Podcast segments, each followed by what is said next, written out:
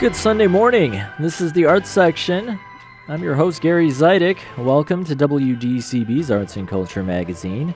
Every week, we spotlight creative people, events, and ideas in the Chicago area arts community, while also fostering broader discussions on music, film, theater, and other creative endeavors. Support for the Arts Section comes from the League of Chicago Theaters.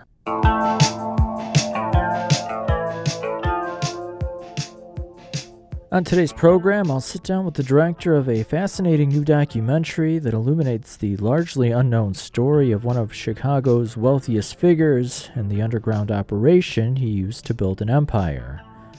The dueling critics Kerry Reid and Jonathan Abarbanel will join me to review a Red Orchid Theater's world premiere, The Malignant Ampersands, and later in the show, I'll check in with the former Department of Cultural Affairs and Special Events Commissioner Mark Kelly to talk about Chicago's Arts in the Dark Parade.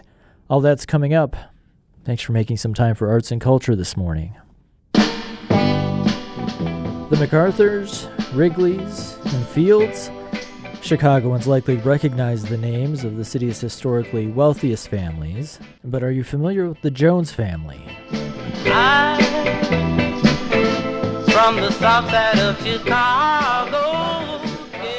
A new documentary that made its world premiere at the Chicago International Film Festival shines a light on the largely unknown story of a group of brothers who made untold millions through an underground numbers operation. The film, King of Kings Chasing Edward Jones, highlights the rise and fall of the Chicago based family while also exploring larger socioeconomic, ethical, and race related themes. Edward Jones and his two brothers were known as Policy Kings. They operated a lottery like gambling operation called Policy that largely catered to African Americans on the south side of Chicago. The illegal enterprise was immensely successful.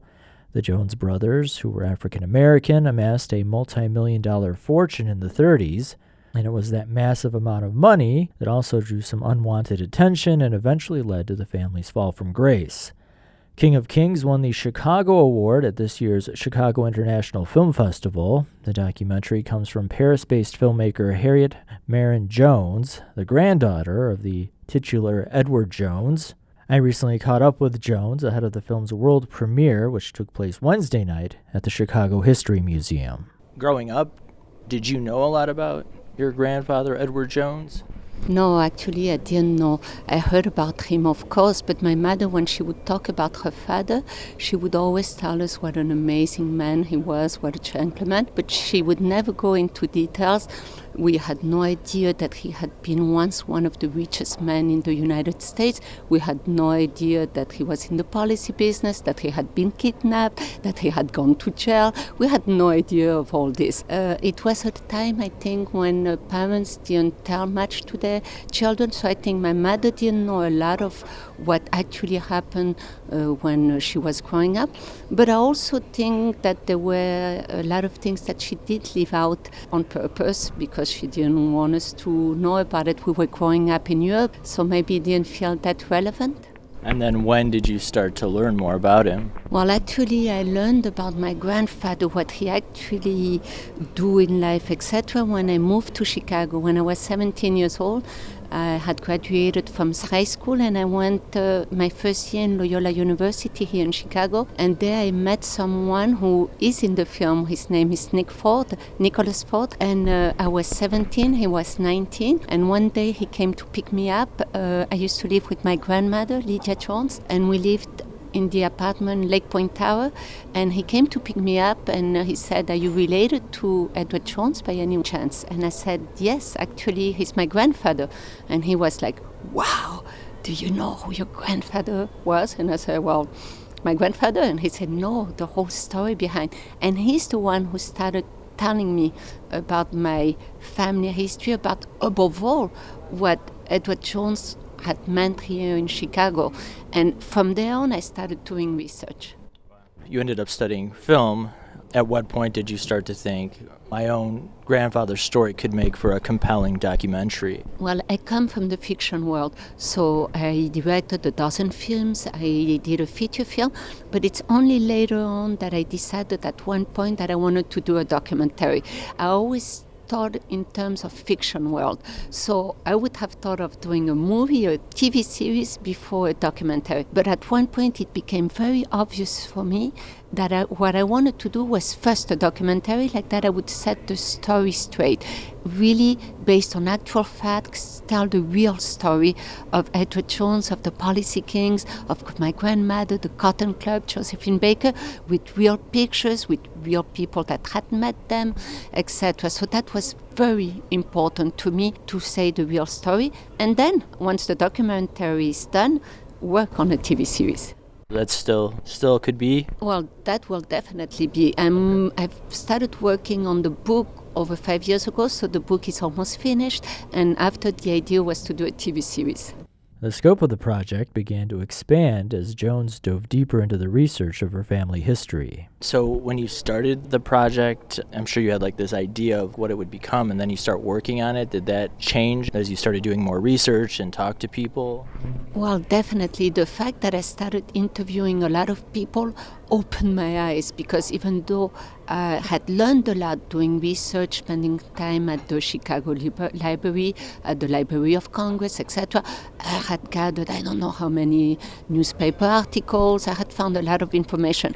But talking to people really changed my perspective because I did over 50 interviews, uh, speaking with someone like Quincy Jones, who had met my grandfather. His father used to work for my uh, grandfather speaking with people like Timuel Black, who passed last year, but who was such an amazing man, a historian, an activist. He had met my grandfather, speaking with former CAPs, speaking with churches, speaking with historians, really gave me very interesting perspective and views and I learned so much not only on my family but on Chicago and on American history.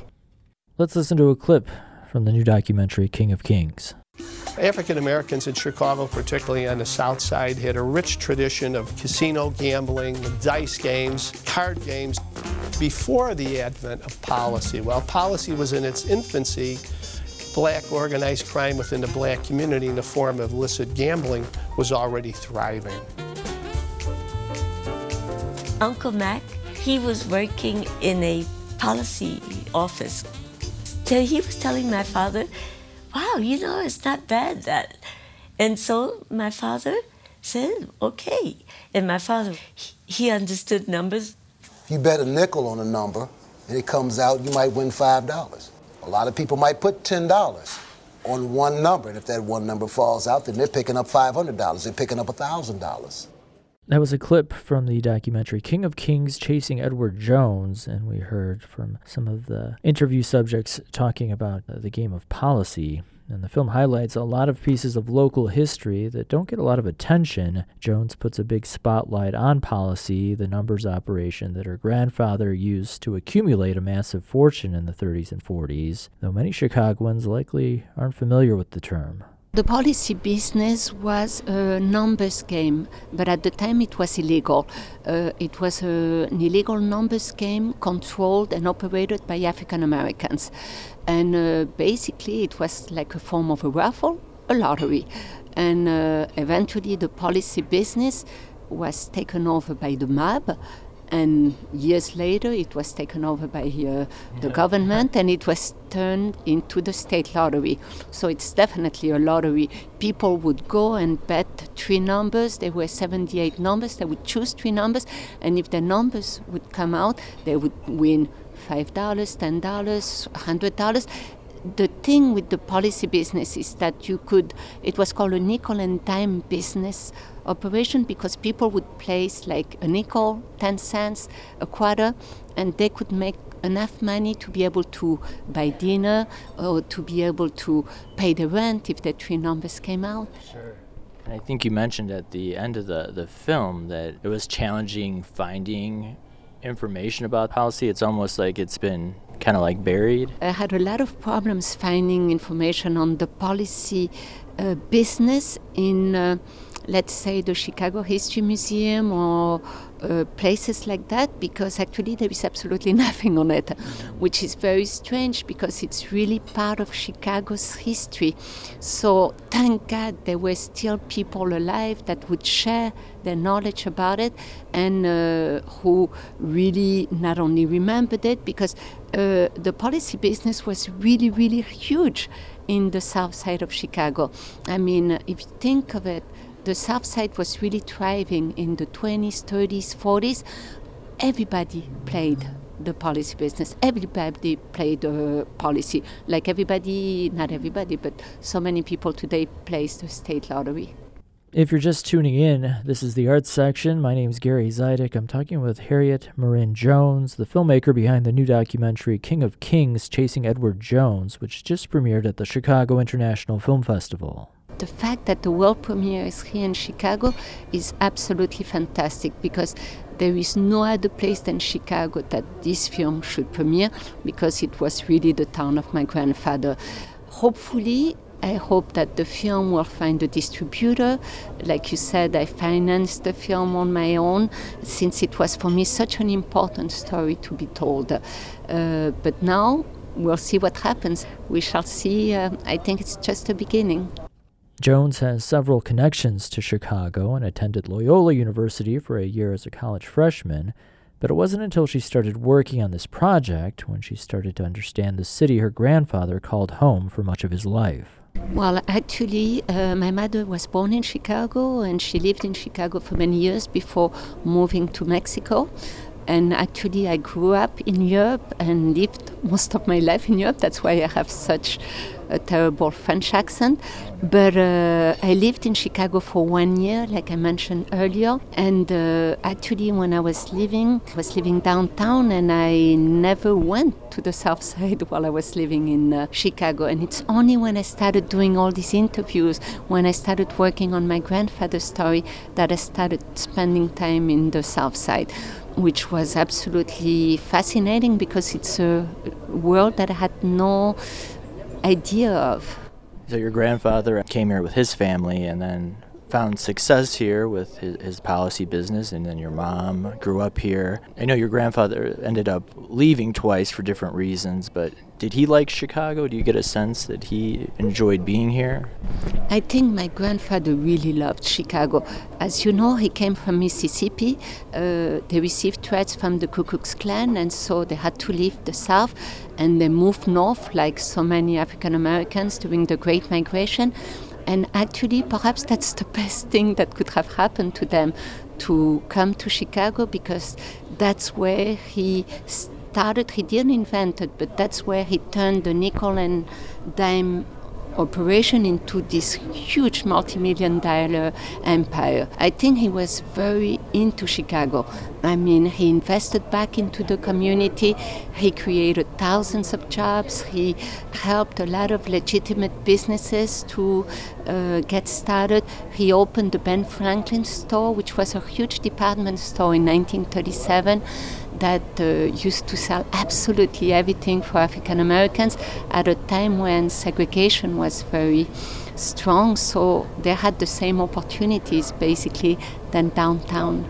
I only asked that because it seems like he was really happy in those times that they moved to Paris and then Mexico City. Well, I think that he was very happy in Paris. They only lived there for two years and then they had to leave Paris because of World War II. World War II started, so they had to come back to Chicago. And they had to leave Chicago and move to Mexico. I don't know how happy he was in Mexico. I think he liked Mexico because he had this uh, legitimate business that he was pursuing. But I think he missed Chicago.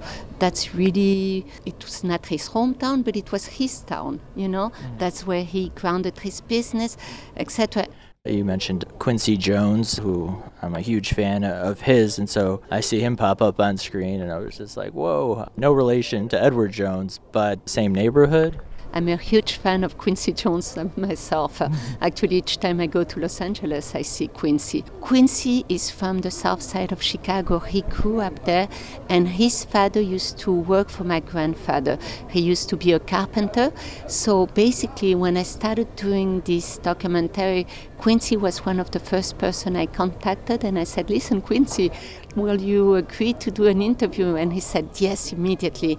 So I flew to Los Angeles, and uh, I did this amazing interview. You see him pop in and out of the film, but actually I interviewed him for over two hours, and everything he said was fascinating. I mean, he's such a great man. He's lived such a, a life, but he had clear memories of of your grandfather and your family. He did because actually he met my grandfather when he was just a young kid and he had cut my mother's hair and uh, basically his father said oh my god do you know who her father is he says it really well in the film but that's how he met my grandfather the first time and then he met him through the years and he came back to mexico years and years later when he was already famous. Uh, he had already played the band in uh, Europe, etc. And my grandfather still remembered him. Different people in your family make brief appearances in the, the film, The Next Generation, and your mom and your sisters. How do they feel about the film now that it's done? Well, uh, doing this film was very interesting because I got to interview at least uh, 40 people from my family. We have a very big extended family, and uh, it's very interesting because a lot of them had no idea of who Edward Jones was or knew very, very little. So asking questions, it was like, oh wow, oh my God, he has been kidnapped. Oh really? Did he go to jail? They had no clue. My mother, of course, knew. But like I said at the beginning of the interview, there is so much that she shared with us. For Jones, the story of her grandfather is personal, but she's hoping audiences connect with some of the broader themes connected with this piece of almost forgotten Chicago history. I hope that when people will see uh, this documentary, they will be very proud of their history. Quincy in the film says to know where you're going, you need to know where you come from, know your history, know your past.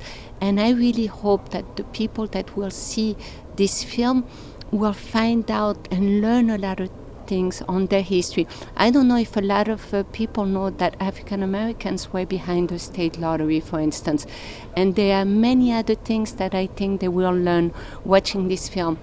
And uh, for me, it was very important to do it as a documentary, but to treat it as a thriller. The idea was to make it very entertaining, so it wouldn't be boring. That's why I mixed archival images, animation, uh, newspaper articles, interviews, etc. So it's like I'm taking the audience in a roller coaster ride, basically with so many things happening, worth of a great Hollywood film, I think and we just scratched the surface because we want people to go see the film for themselves. But yeah, it gets into a lot more. Harriet, thanks so much for making time to, to talk with me. Thank you very much for having me. It's a pleasure.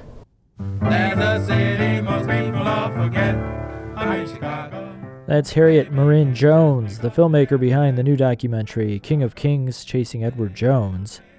It premiered this past week at the Chicago International Film Festival. Jones is now seeking distribution Hopefully, we'll see a future screening pop up in the months ahead. I'll keep you posted here on the art section. In the meantime, you can find more information at en.kingofkings-film.com.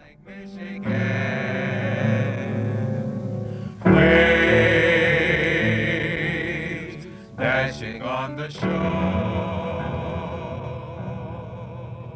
Thanks for spending some of your Sunday morning with us. If you tune into the arts section every week, make sure to visit the program's website over at theartssection.org. There you can find past episodes and individual features available to listen to on demand anytime you want, plus pictures and links to go along with all the features you hear on the program. Check out theartssection.org.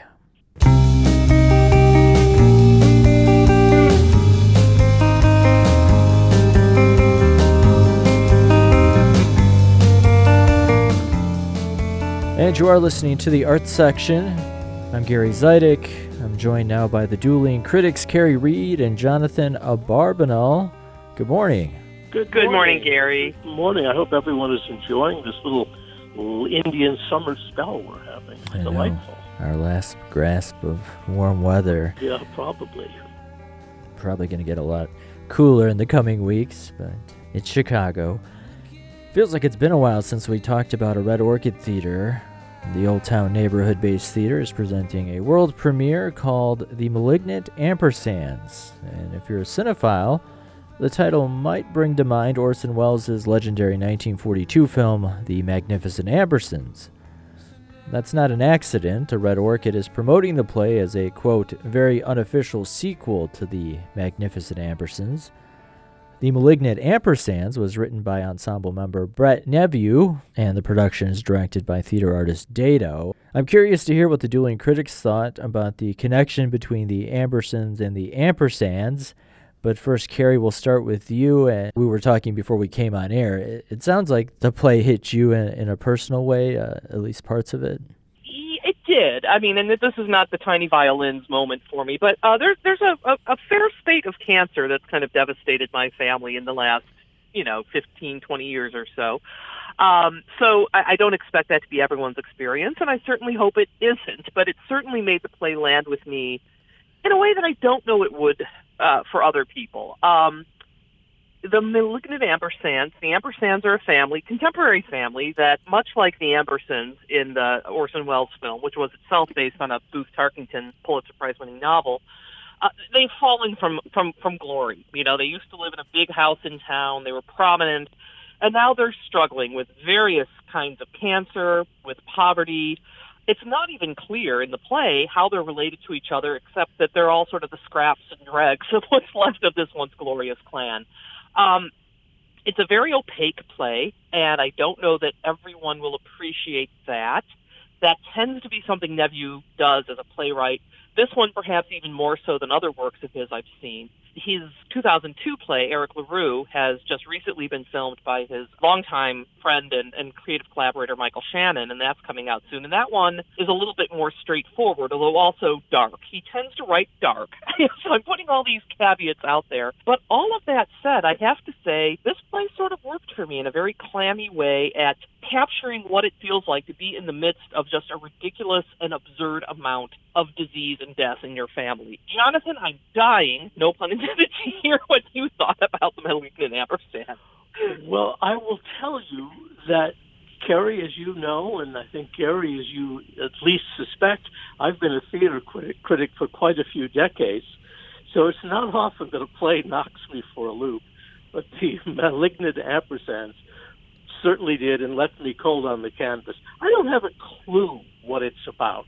And I can understand your personal connection to it as you explain it, but the play isn't actually about the nature of being ill or suffering diseases. That's like merely a given rather than a territory that is explored. Um, I, I, it, I don't have a clue what this play is about or how I'm supposed to take it, although I think it's meant to be darkly comic. I admire hometown playwright Brett Neveu. Uh, he's had many successes, but this play bewilders me. And I, think part of the problem is that it's been positioned, Gary, as you said, as an unofficial sequel to The Magnificent Ambersons. Uh, well, I do happen to know the movie, and The Malignant Ampersands has no direct reference to it beyond the fact that both the film and this play portray three generations of a family. And yes, uh, the ampersands, as you indicated, Kerry, talk about uh, the long ago family wealth and glamour a century ago. And that also fits the circumstances of the Orson Welles film. But that's as close a connection as you're going to find. Um, uh, you know, I found the ampersands of this play to be a wretched family, uh, not just living on limited means, uh, the, the, the borderline of poverty, and not just suffering from debilitating illnesses or conditions, but you know, none of them seemed particularly bright to me. Uh, the hero is 20 something Gabe Ampersand, who is the only healthy family member and spends most of his time shuttling the others to and from doctor's appointments. Uh, there's also a tall, gaunt, supernatural shadow figure which appears several times in, in the play. And this figure and Gabe are involved in some inexplicable power exchange in which Gabe, uh, as, as I understand it, sacrifices himself for the good of the family. I don't want to say any more, or it could be uh, a spoiler. Um, right. I, I'm taken by the fact that so many of the character names seem to be symbolic. Gabe, presumably short for Gabriel, as in the archangel, Gabriel. Summer, ampersand. West, ampersand. Hiker, ampersand. All seem to be symbols, but I can't explain the symbolism. Yeah. Um, Kerry, you make more of this than I do. I think a little bit. I mean, one thing I did want to bring up in terms of the magnif- uh, magnificent, um, uh, uh, magnificent Ampersand. Sorry, um, I almost said ampersand. is that they um, that that film is famous for having a lost ending or a lost cut. Uh, the story for those who are not cinephiles is that um, Welles went off to film another ill-fated uh, movie called It's All True in Brazil his original 131 minute cut of this film that he intended to be his masterpiece was slashed in his absence by the studio to 88 minutes. So there's this holy grail of trying to find like what is the perfect cut? What is what did Welles really intend? Yeah. In a way, I think that's kind of what this family is looking for. So it's a, it, it, this may be me getting way too meta. As I you know, as I said, I think this play landed with me in a way that I don't expect it will with a lot of other people. But I think there's that sense that they're searching for some key, some clue. Um, I agree with you, Jonathan, that they seem like very limited people. And I think for me, that's part of the nature of disease. When you become somebody who is mostly there to shuttle people around to medical appointments, and you're mostly there to keep track of the litany of, you know, prescriptions and everything else that's going on, um, you, you find bits of your soul kind of escaping you. You find yourself kind of feeling like you're running on just you know some sort of auto energy. Um, so I, I, that is relatable to me. I don't okay. think that Neveu makes it easy for you to relate to that. So this is not an easy play, and I will absolutely um, say that. But I do. I, I was struck by the idea that if people know, even if people haven't seen the Magnificent Ambersons, if they followed film history at all, they know that for years it's kind of been like what if we ever found that cut? Oh, we think they found it. No, they didn't find it. It's kind of been this ongoing mystery of cinema. So I think that kind of sense of mystery and search is also something that the characters are looking for, but they can't really find it. The ending, in particular, one of the characters who um, we have assumed has you know has has left this mortal coil comes back seems to really throw everything you know, in, into a topsy turvy world. And that's the point where I too will say that I got a little bit of uh, a sense of, wait, what now? but um, but I, I found myself willing to just kind of sit in the uh, to sit with the questions, to sit with the, oh my gosh, this is capturing, if not the fact of what losing everyone around you it, it, to mysterious diseases, not or not even necessarily mysterious, but depressingly commonplace diseases, does to you. Um, then then it at least captured the feeling, if not the fact. I don't know that that makes a lot of sense, and I may be as obtuse at this point as the play is.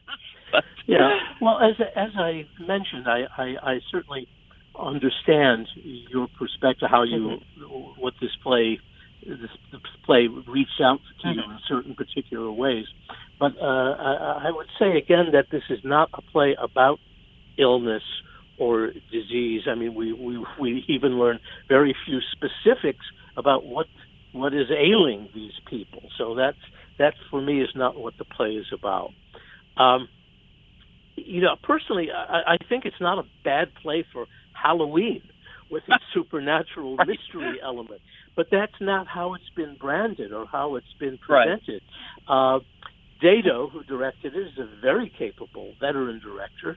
You know, she has staged the play efficiently and with this wonderful, larger than life uh, puppet creation, which is the work of Lolly Extract and mm-hmm. the Jabberwocky marionettes. Yes, this wonderful puppet figure. Uh, and Dado has staged that, uh, uses the puppet for the supernatural figure. You know, but I don't think she's, for me, brought any greater clarity to the work despite the efficiency of her staging. I think the play is a dark comedy. Maybe I'm wrong. And I wish Dado had brought out more of the play's literally absurdities and and maybe humor. It's a good ensemble company. Many of them uh, veterans of a Red Orchid. Uh, among them, Travis A. Knight, who was a Red Orchid ensemble member, is the standout actor as Gabe, which certainly is the central role in the play. And uh, Travis Knight is a very tall, towering figure, and he plays uh, Gabe as a kind of a gentle, passive mm-hmm. giant. And I quite enjoyed uh, Megan Drakis. Uh, uh, I'm not sure how you pronounce her last name, as Hiker ampersand. You know, one of the other kind of confounding things is that the characters refer to each other mostly by their first name, so it's a little unclear you know, what the pronouns are actually. It just as it's unclear what their relationship with each other might be. But uh, there are some, I think, uh, some darkly comic performances along the way. And I was really taken to by Emily Maureen Hanson as Summer Ampersand, the youngest member of the family, who is the one who has this vision of the dark creature and repeats this poem that apparently has come to her uh, through the creature. Was the creature is a manifestation of a brain tumor, or actually is like the family's weird karma tracking them down through the ages. Again, I, I, I leave that to people to draw their own conclusions, but yeah. uh, I did find that the the, the atmosphere itself, um, including Grant, Grant Sabin's set, uh, which you know, feels like it's taking place in like somebody's rec room that has, you know, I mean, it's you, as a sign of how far along, you know, how far down the family has fallen. A portable commode is being used as an armchair, so that tells you a lot about, you know, the the intersection of illness and everyday life for this family. I mean, they actually seem to live in not all precisely in the same place, but the, the, there, there's only one setting used, and it's a little bit, uh, you know, it's a notch or two above. Uh, you know, what we might conceive of as a as a as a mm-hmm. trailer park home, but it's a, a, number of notches below comfortable, uh, cozy, tasteful middle class. Mixed thoughts about a Red Orchid Theater's world premiere, the Malignant Ampersands. It continues through November 27th. Uh, a quick note about the uh, Magnificent Ambersons, uh, Kerry. You were saying, you know, there was all this mystery, and I'm a pretty big Orson Welles fan, so I think I read somewhere that uh, the studio, you know, destroyed the the you know the film. Right. So that's like lost, but um, decades later, he was still trying to raise money. He was going to reshoot it with the uh, living actors. And, right kind of right. I think there was a, something several years ago. They thought perhaps there had been some reels that were actually sent to him in Brazil while oh, he was yeah. that other film, and right. you know, so I and I haven't read anything recently, but yeah, I think it is you know sadly you know lost forever to us. It's still a fine film, even even in its abbreviated version with some terrific performances. Again, I would agree with Jonathan. Its connection to the world of Brett Neveu's play is tenuous at best, and maybe that's just sort of a bait and switch to get people in the theater. But uh, of course, we all could just go back to the original 1918 Booth Tarkington novel, right? And then right. we know everything. right. yeah. Those magnificent. You know, uh, the great Tarkington Renaissance will be upon us any day now. I uh, wanted to move on to some other local theater news. The glitterati of the local theater scene gathered um, a few miles from where I live at the Drury Lane Theater in Oak Brook for the um, Jeff Equity Awards, which I believe probably the first time they did the award ceremony in person in a, a few years. Right. A lot of the plays that were nominated and, and won this past Monday night were plays that uh, the Dueling Critics reviewed here on the, the program. Did either of you uh, attend the ceremony? I did not. It's a little bit of a haul for me. I did not attend the ceremony either, but I, I, I followed it as it were. This was the 54th annual mm-hmm. Joseph Jefferson Awards, and you are correct, Gary. This is the first time in uh, two years that that they've held the ceremony live, as they typically do in the autumn. So, um, and, and, there were uh, 38 awards handed out in a number of categories, which were shared between 17 theaters, which is really a very, very decent mm-hmm. split. And they range from some of our very smallest uh, equity theater companies, such as About Face Theater Company, Congo Square, 16th Street Theater, all of which are companies that Kerry and I have talked about from mm-hmm. time to time. They range from some of the small companies up to the big Tony Award winning companies such as the Goodman Theater and the Steppenwolf Theater, um, not to mention musical theater houses like the Marriott Theater and Drury Lane. Right. And Paramount, which, uh, yeah. Paramount yeah. was the big winner. When Kinky Boots was one of the first productions I think you and I saw live when theater returned last fall, Jonathan. It they was. took home six awards, I believe. Right. Yeah. Kinky Boots and Paramount Theater were the single largest winner as a production. It won six awards. Uh, Good Night Oscar, the play about Oscar Levant, that had its world premiere at the Goodman Theater, won five awards. Uh, speaking about a red orchid, which we've just we've mm-hmm. just dismissed in a way, a red, orchid, a red orchid, but we did review a play of theirs last year, The Moors, which we liked very much mm-hmm. and which won five Jefferson Awards. Right. And uh, Porchlight Music Theater won four awards for its right. uh, wonderful review, Blues in the Night, which we also talked about. So it was a really, yeah. really good mix of theater companies yeah. and productions, really. And I and I was happy that Teatro Vista Somewhere Over the Rainbow, which I I'm sorry, Somewhere Over the Border, um, which I think I reviewed by myself while you were out of town, Jonathan, also yeah. took took some awards. It's a larger play than a larger you know uh, enterprise than Teatro Vista has done in the past, and I, from my from, my perspective, it was quite successful. I was also interested, and I wondered what you might think about this this year is sort of a nod to the fact that coming back from pandemic, people are doing shorter seasons or fewer productions as a, I assume a cost cutting measure. They had a special category or some categories to recognize short run productions. Now, I don't know that they've made any decisions about whether this is something that will continue. I actually thought that was kind of a nice thing to do, and I wonder if it is something they might consider continuing at least for a while. You know, many smaller companies, particularly those that are operating on equity contracts, because even the lowest you know tier equity contract, I think, it has some costs associated with it. Um, I, I wonder if that might be a way to encourage uh, more attention being paid to some of the smaller or emerging companies. Uh, some of the winners in those categories uh, were not shows that we covered, but About Face Theater's uh, world premiere of the Magnolia Ballet.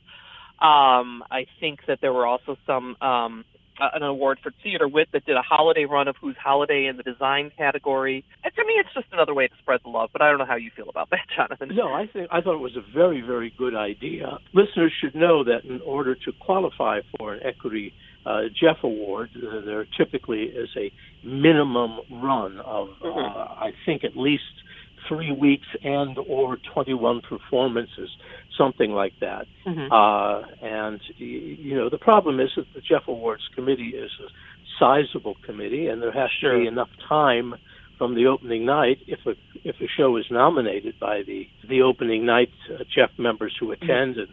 and, and nominated or not there has to be time for the other members to attend. And with the short ones, there often is not time. So I don't know how they handle the logistics this year. But if they had a system that worked, I think it would be a wonderful addition uh, and expansion to their coverage if they were able to include the short runs, things that run right. uh, uh, less than 21 performances. And, and, and they just have shown themselves flexible. I mean, they have they now have the, the equity awards are split between large and mid-size, which at least for productions. What I think yeah. is interesting is that they've gone to uh, gender neutral performance categories in the last few years, um, which there was some concern would that shut out. You know, people of you know, would, would that make it less likely for people to get honored? I personally, having seen both these shows, was very tickled that not only did Sean Hayes, who plays Oscar Levant and is opening on Broadway in Goodnight Oscar in April, got Best Performance, but so did uh, Cassidy Slaughter Mason, who was in a lovely show that I don't think we reviewed, but I did happen to see it at Raven called The Luckiest. Um, so it's kind of nice that you can have somebody from, you know, the Broadway bound, you know, glittery hit to a small, really heartfelt, beautiful production like that one on, on the same footing. Yes, the Jeff Committee has responded to some of the the changing nature of mm-hmm. theater in Chicago post pandemic and to the just changing nature of, of our social conventions uh, in general throughout uh, across right. the board, not just in right. theater. And, and of course, well uh, well yeah, and I would say uh, we also have to give a shout out to Chuck Smith, the longtime uh, director. It's such an influence, uh, particularly for black directors and artists in Chicago. Founder of the, Chicago, the now defunct Chicago Theater Company on the South Side. He's been at the Goodman forever. He just directed a show that I saw with Impact called Ride or Die, which I quite like. I think he's 85 years young and still kicking it, and he got a Lifetime Achievement Award, which was so well deserved. Right. The Jeff the Jeff Committee typically in a year will present one or two. They call them special awards for lifetime achievement And the wonderful Chuck Smith was indeed the worthy recipient this year. He is a longtime member of the artistic collective of the Goodman mm-hmm. Theater. Mm-hmm.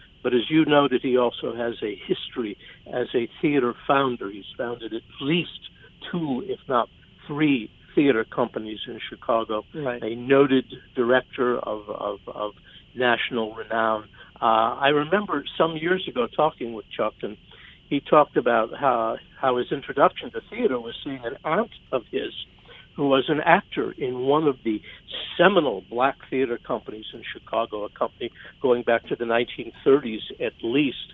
Um, and so he represents a, a, a generational mm-hmm. tradition uh, within Chicago's theater community, uh, as well as within his family, and that's always wonderful to see uh, how it's uh, mm-hmm. you know played forward that way. Right.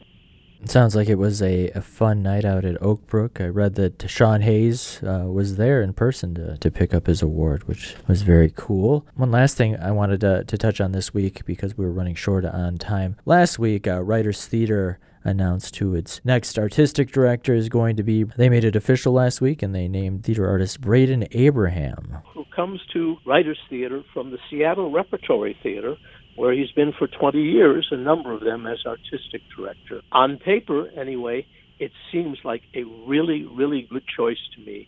Uh, the Seattle Rep is one of the largest uh, institutional not for profit theaters in the Pacific Northwest, uh, a leadership theater.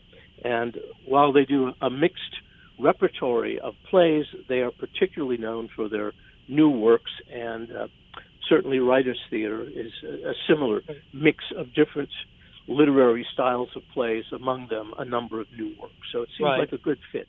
It absolutely does. Yeah, they noted in the press release, as you probably just uh, also noted, Jonathan, that um, Abraham has a particular, you know, uh, push, has been making a particular push for new commissions and new work. And so I think in that sense, it's a, you know, it, it, it's a, it's an interesting choice. Um, I had wondered, as I'm sure you did, if they would pick somebody within the Chicago community, but clearly they they went they went nationwide. Uh, and so now I guess the question for Seattle is who's going to take over at Seattle Rep? But we'll leave that to the critics there too mm-hmm. to to talk about. I, my understanding is Abraham will be in place in February. Bobby Kennedy, who has been serving as the interim artistic director and was the director, I think, of New Works and Dramaturgy, I'm told he will continue in some role that has yet to be determined at Writers, and uh, and, and and hopefully, you know, that his his holding down the fort over these past several months will be will be uh, you know amply rewarded for him as well. Well, one would hope perhaps they'll name him associate artistic director right. and and give mm-hmm. him some directing responsibilities.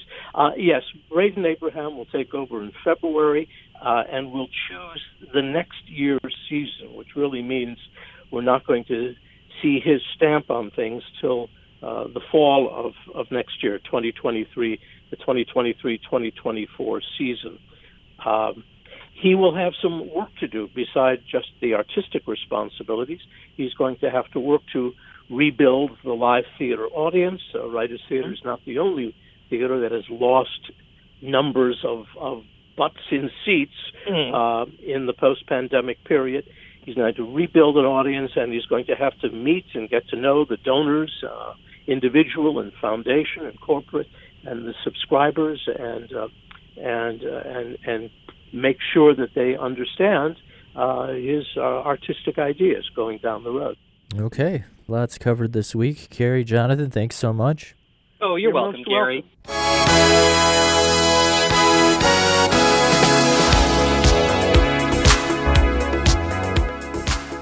I'm Gary Zidek. You're listening to the Art Section.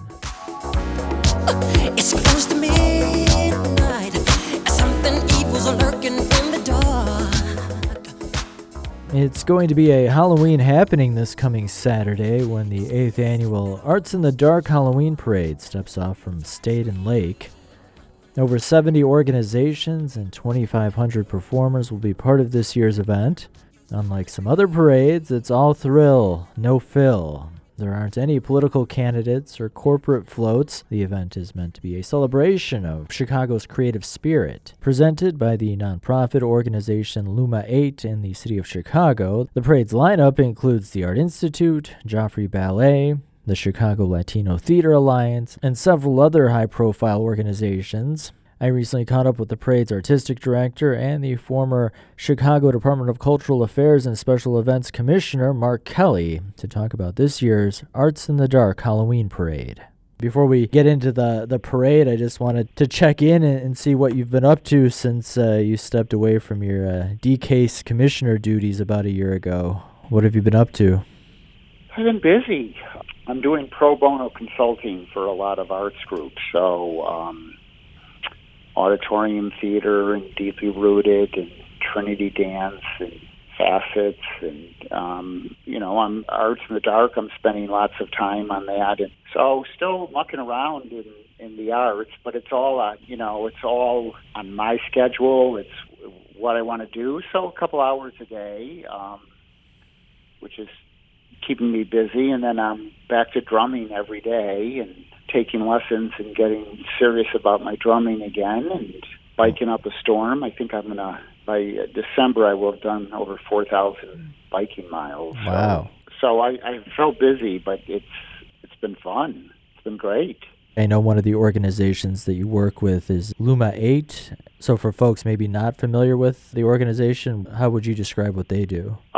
8, it's a cultural nonprofit, and they're just trying to bring uh, cultural joy to the streets. So, a pretty unusual mission. But you, you see, the, the Arts in the Dark is a perfect example of their work. I'm, it was my vision that created the Arts in the Dark, but without Luma 8 as the producers of the event, it, it wouldn't exist. In Arts in the Dark, it's very cool. Uh, just last week, a UK publication picked it as one of the six best Halloween events in, in the world. Wow.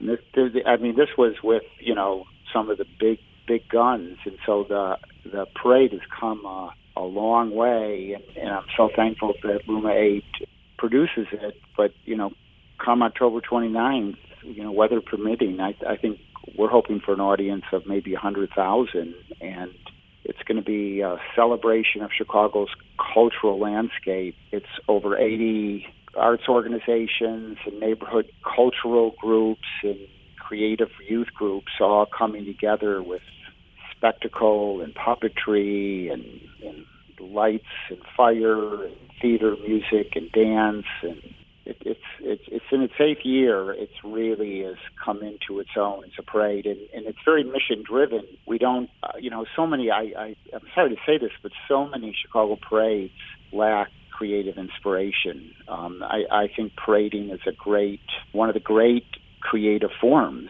But in Chicago, it's a lot of waiting politicians and sponsorship floats and manufactured floats, and, and, and the artistry and the creative potential of parade seems to get lost. We're, we're trying to go back to the heart of what parading, parading has been historically, I, I remind people Leonardo da Vinci, his day job was a spectacle maker for for parades. So it's going to be a great evening, and um, and in this, I, I hope what we do is celebrate Chicago's cultural landscape because we can talk about that landscape, but it really people live in their own skins. They're in their own organizations. They're they're with their with their own genres, and, and rarely do does everyone come together in this on the, uh, at the street level, like we will do on next Saturday. Well, you know, whether it's deeply rooted dance or Joffrey dance or the auditorium theater, open the circle, the footwork people, the Southside Jazz Coalition, the gospel singers. It's just it's going to be a really fun and, and purposeful night. And so uh, this is year eight, and you know the last two years because of the the pandemic, like things are a little foggy for me. So, did Arts in the Dark take place the, these past two years? It took place last year. So we we had one year off, and actually, even that year, we did something because it was right at the height of the pandemic, and no parade was taking place in Chicago. So we created the Upside Down Halloween Parade. It was really directed more at kids. It was during the day. It was in Washington Park, and cars drove down beautiful Russell Drive, and then there was like 30 arts organizations performing for them. So that's hence the upside down. But then last year we said, okay, wait, we're going to invite all the kids of Chicago to march in a parade with their costumes, and we kept all the performers performing for them. We never actually took a break, but Arts in the Dark in downtown on State Street took off a year, and now we're back at it. And I, I'll tell you, there there isn't anyone who goes to that parade who doesn't come out of it with a huge smile because there's a lot of attitude. It's it's sort of trying to bring a little bit of Mardi Gras and that great parade sort of thinking and experience to Chicago. And and I, I, I say that with all due respect. We're, we're not there, uh, but we've come a long way, and, and, and so many of the neighborhood cultural groups and arts organizations have learned over the years. Okay, what do you do? How do you how do you bring creative creativity to the street as you're moving forward? And it's it's amazing to see how many groups have just gotten better and better and better each year with their choreography, their music, their costumes, their masks, how they bring light into it. Weather permitting, it's going to be a pretty spectacular evening. If you're just tuning in, this is the arts section. My name is Gary Zidek. I'm talking with former Chicago DCASE Commissioner Mark Kelly. He's the artistic director of the 8th annual Arts in the Dark Halloween Parade that's taking place in Chicago this coming Saturday, October 29th. So the parade's on State Street and moved south from Lake to Van Buren. With these uh, arts organizations, will they be stopping to, to perform along the, the route, or is it just a constant march of, of them kind of performing it, along the way? Mix, it's a mix of both, and, and actually because uh, again it's dependent on the weather. But if the weather is good, I because the north side, uh, the north end of the parade route just gets packed and so viewing can be sometimes difficult. The further south you go, the crowd is smaller, so that's something for everyone to consider. Um, generally, people are just moving forward, but we have set times where we stop the parade, and everyone can then take uh, like a two-minute focus performance before they they keep moving on. But to give you a sense, there's 30 dance companies. It's a lot of dance, right? And it's it's hip hop and it's clog, cloggers, and it's all kind just Joffrey Ballet. We have about 20 spectacle groups.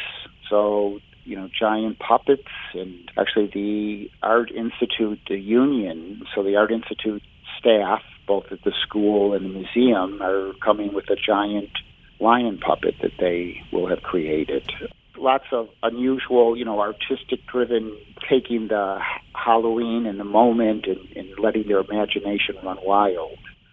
So it, it's very fast moving, entertaining. It, it, it's scheduled from six to eight. Probably will go to eight thirty because we have so many uh, groups that are participating this year. You're the artistic director for the parade, so when you're working with these organizations, do you give them like a, a directive, or do they approach you with different ideas of how they're going to participate? Oh, for every group, it's a, it's a different journey. Some know exactly what they wanted to do, and they were just waiting for this opportunity, and and and they've grabbed it. Um, some groups we we've worked with because what they brought, you know, in, in the first couple of years was sort of a little a little back to you know a typical Chicago parade. We we don't want anyone just waving to the audience something passive like this. It it's to bring artistry. So how do you bring movement, dance, sound, mask, costumes, lighting, puppetry, spectacle, fire, all of these elements uh, how do how do you mix them up and then everyone brings something forward that represents who they are and what they're about. So there's a, a there, there, there's three ballet folklorico groups based on Mexican dance and pageantry, and they're just stunning. You know, it's it's it's sort of a mix of Day of the Dead mashing up against Halloween and then creating something very unique. Uh, the diversity of what we see in the parade is is also stunning, and, and so is it is in the crowd. It's you know very often the arts become segmented, or it's this crowd or that crowd, this group. You, you see everybody in the parade, and you see everybody uh, in the audience, which which I love and you know, so like the Auditorium Theater is, uh, they have a ghost tour, and so they're they're bringing on to a float all of the greats that are no longer with us that have performed at the Auditorium Theater. So yeah, Aretha that's Franklin, a good idea. James Brown and you know Frank Sinatra. The list goes on and on and on. So uh, you know, it, it represents who they are, right? It, it's their history, and it connects us to that history. But it sounds like it's also just going to be a lot of fun. We we try to encourage and push. It, it, more than anything, it's been getting people out into the street, and then everyone's learning from everyone else. One of the other parts of this parade that make it magical it's it's at night. There's very very few parades in Chicago at night, and it changes everything, right? Because now you're, and especially for Halloween, it's got to be at night. You you you're playing with the fading light and the approaching darkness of winter, and, and, and that's so much in the spirit of Halloween. It's it's it's wrestling with the spirits. It's taking on personas. It's masks and costumes. It, it all of that needs uh, darkness to to play with and to wrestle with. The parade steps off at uh, 6 p.m. And then just uh, looking to the, the future, I remember when uh, Arts in the Dark launched uh, eight years ago, I guess, yeah. And then, you know, every year since. And then, of course, we had the uh, the weird pause because of the, the pandemic. But here we are back. Uh, just looking ahead, is this something that you think is going to continue to expand? Is that your hope that it continues to grow and becomes even a, a bigger event? You know, I, I want it to become one of the great parades of this country and, and even the world. And we still have a ways to go, but. Um, and, and it's a great parade because it's all about the creative spirit and artistry coming to the street. Um, so, by the way, we have lots of politicians who would love to be in this parade. Uh-uh, ain't gonna happen. We have lots of sponsors who wanted to sponsor floats, saying, you know, so and so loves the artists and the arts. Uh-uh.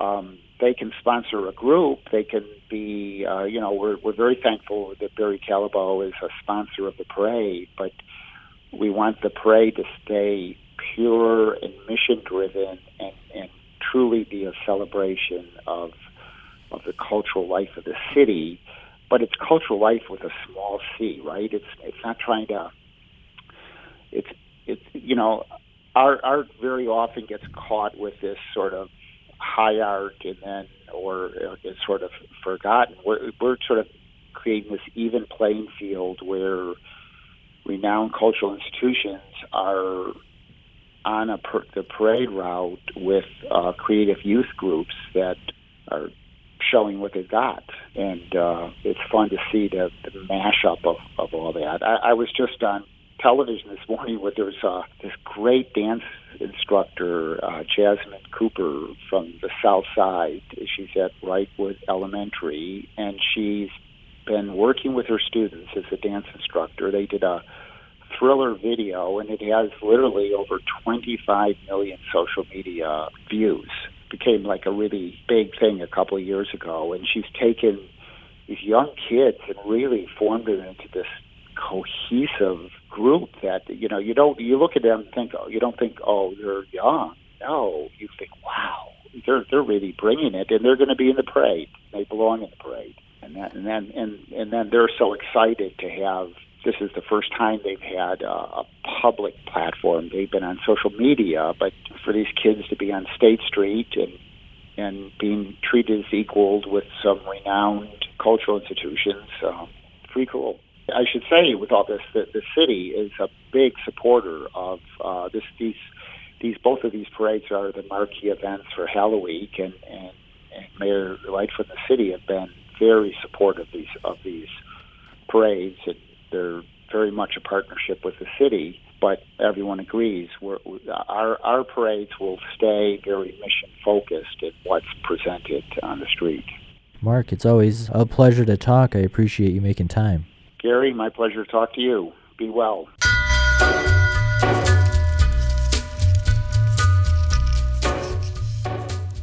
That was Mark Kelly, the former commissioner of Chicago's Department of Cultural Affairs and Special Events, is the artistic director of the 8th annual Arts in the Dark Halloween Parade. It's set to take place Saturday, October 29th from 6 to 8 p.m. The parade will start at State and Lake, head south on State, and end at Van Buren. It's free to watch. You can find more information at artsinthedark.com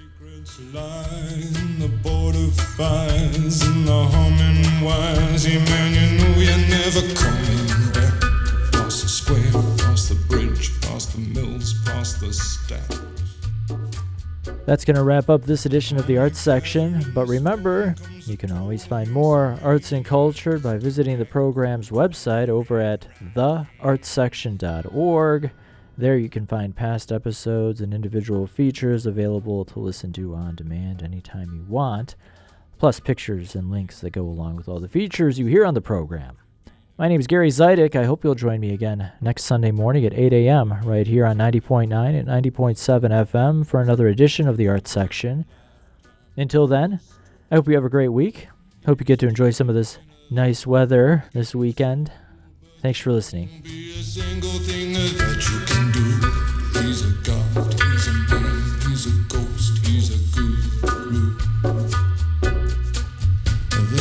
Whispering his name through this disappearing land, but hidden in his coat is a red right